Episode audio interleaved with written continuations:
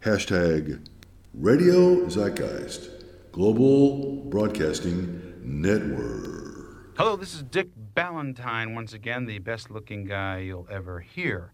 And tonight on our show, the topic is going to be women in government. If you have any ideas or any feelings on this, or if you can give me an idea that I haven't already had already, I'd be thrilled to hear from you. Call the number.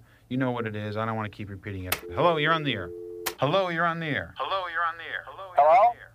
Hello, am I on the air? Yeah, uh, turn down your radio, okay, asshole? All right, just a second. Yeah, sure. Turn down the radio. Turn down the radio. Yeah, this is great. Yeah, this is great. Turn it down. Yeah. Hello, you're on the air. Hello, Dick. Yeah, speaking. Yeah, I'm a little teed off. Uh, I'm in Local 36 Electrical Workers Union, and Uh-huh. I'm reading in the paper here that the, the inmates at Attica strike. Now, what, what, what right do they got to strike? They're, you know, they lose their rights, and they don't even pay dues. Have you ever been in jail, sir?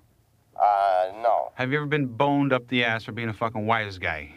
Uh, no. Okay, then maybe you wouldn't have a reason yourself to go on strike, but maybe they do. You know what I'm talking about? Uh, Yeah, sure. Okay, hello, you're on the air. Yeah, Dick, I'm calling about those guys getting boned up the ass up in Attica. Well, I think they should cut that out. They should give them, uh, they ought to issue some sort of uh, cylindrical device to each of the prison uh, inmates. You know, not necessarily a man's penis or something, but some sort of device that they can slamp up there so it'll prevent disease and that kind of thing. Won't spread outside, because they, they get out, you know, they get out on probation. They can spread it around while they're out.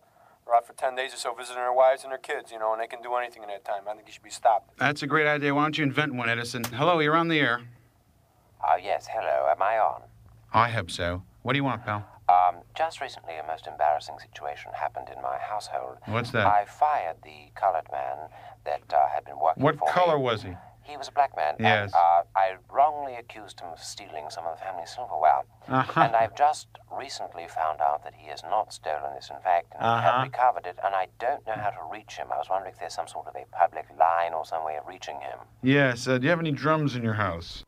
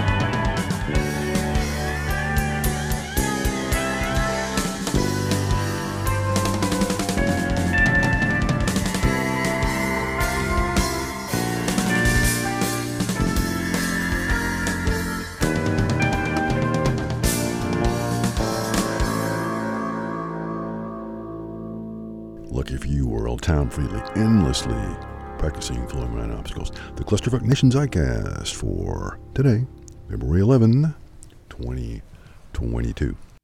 Be sure and hit Jim's Patreon page, kunstler.com, and mine as well. Patreon Radio Zeitgeist, Jim's Genius, titled Dishonesty is a Bad Business Plan. He starts with a quote this morning, my partner. Quote, perhaps for the ruling class, the only thing that would be more terrifying than seeing children go to school without masks is the idea of losing elections. Grace Curley, The Spectator.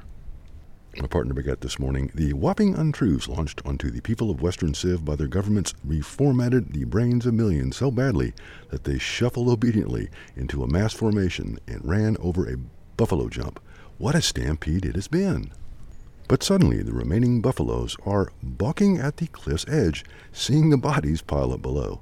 Some of the bulls have even turned the other way and started charging back across the darkling prairie at the creatures driving the herd with their claxons of deceit. All authority from Vienna to Vancouver stands revealed as psychopathic, yet apparently seeks to kill and injure as many as possible. Talk about the needle and the damage done. Why else persist with vaccines that don't work and which provoke the most lethal disease mechanisms as side effects? Jim continues The most mysterious element of the story, of course, is what motivated the various actors in this accursed melodrama. You could start by asking Dr. Anthony Fauci why he suggested this week the need for yet another round of the same mRNA booster shots that already proved completely ineffective against the Omicron generation of coronavirus. People are dropping dead from the boosters. Each successive shot sends a fresh cargo of toxic artificial spike proteins into the bloodstream, which remain at work for more than a year, insidiously gumming up the capillaries of vital organs and throwing toggle switches in the coded proteins of immune systems that turn off the body's natural defenses against a panoply of diseases, including cancers. The life insurance companies are starting to notice and squawk about the astounding rise in all causes mortality. Nobody else in the loop dares to speak up, most conspicuously the doctors, except a brave few McCullough, Malone, Kory, Bhattacharya, Kennedy, Cole, Risch, Marik, Urso. Dr. Fauci, of course, has an entire career of public health malpractice to cover up. In his quest for medical immortality, he bungled the institutional response to the AIDS pandemic, introducing toxic drug protocols still inexplicably in use today, namely AZT, which got FDA approval despite its botched 1986 phase 2 trials. Next, Dr. Fauci attempted a miracle cure for the terrifying Ebola virus, remdesivir. More botched trials.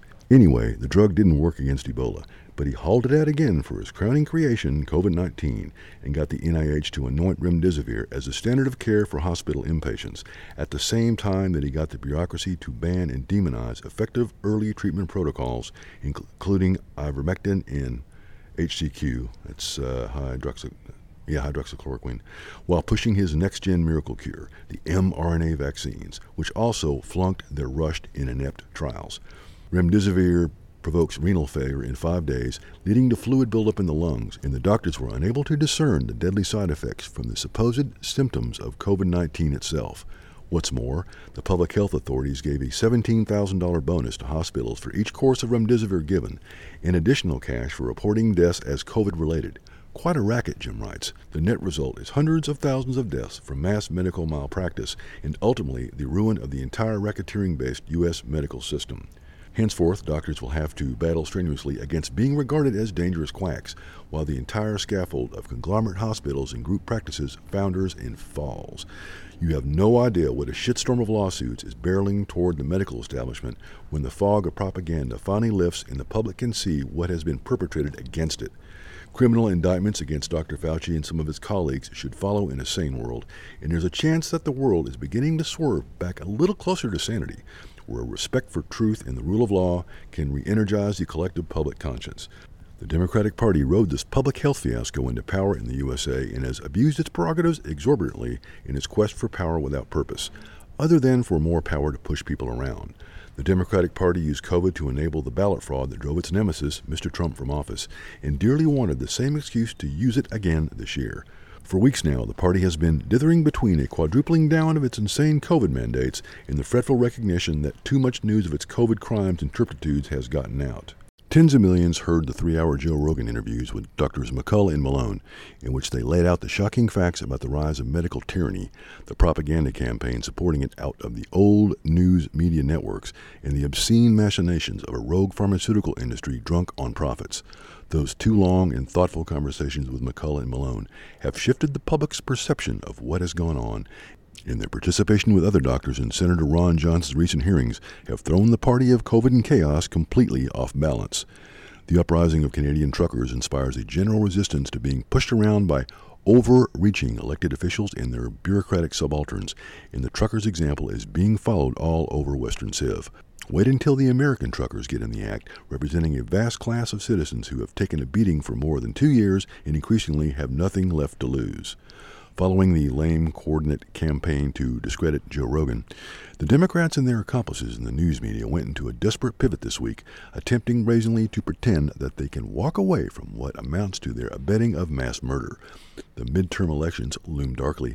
Not only can they be kicked out of legislative power, but there's an excellent chance that their hapless grifter president, Joe Biden, can be impeached and convicted by a new Congress for bribery and treason, and the vice president along with him for high crimes, leading to the installing of a new Speaker of the House, not a Democrat, as president. Between the congressional investigations that would follow and the appointment of a new Attorney General, the prosecutions can commence and the country can begin the rehabilitation of its conscience.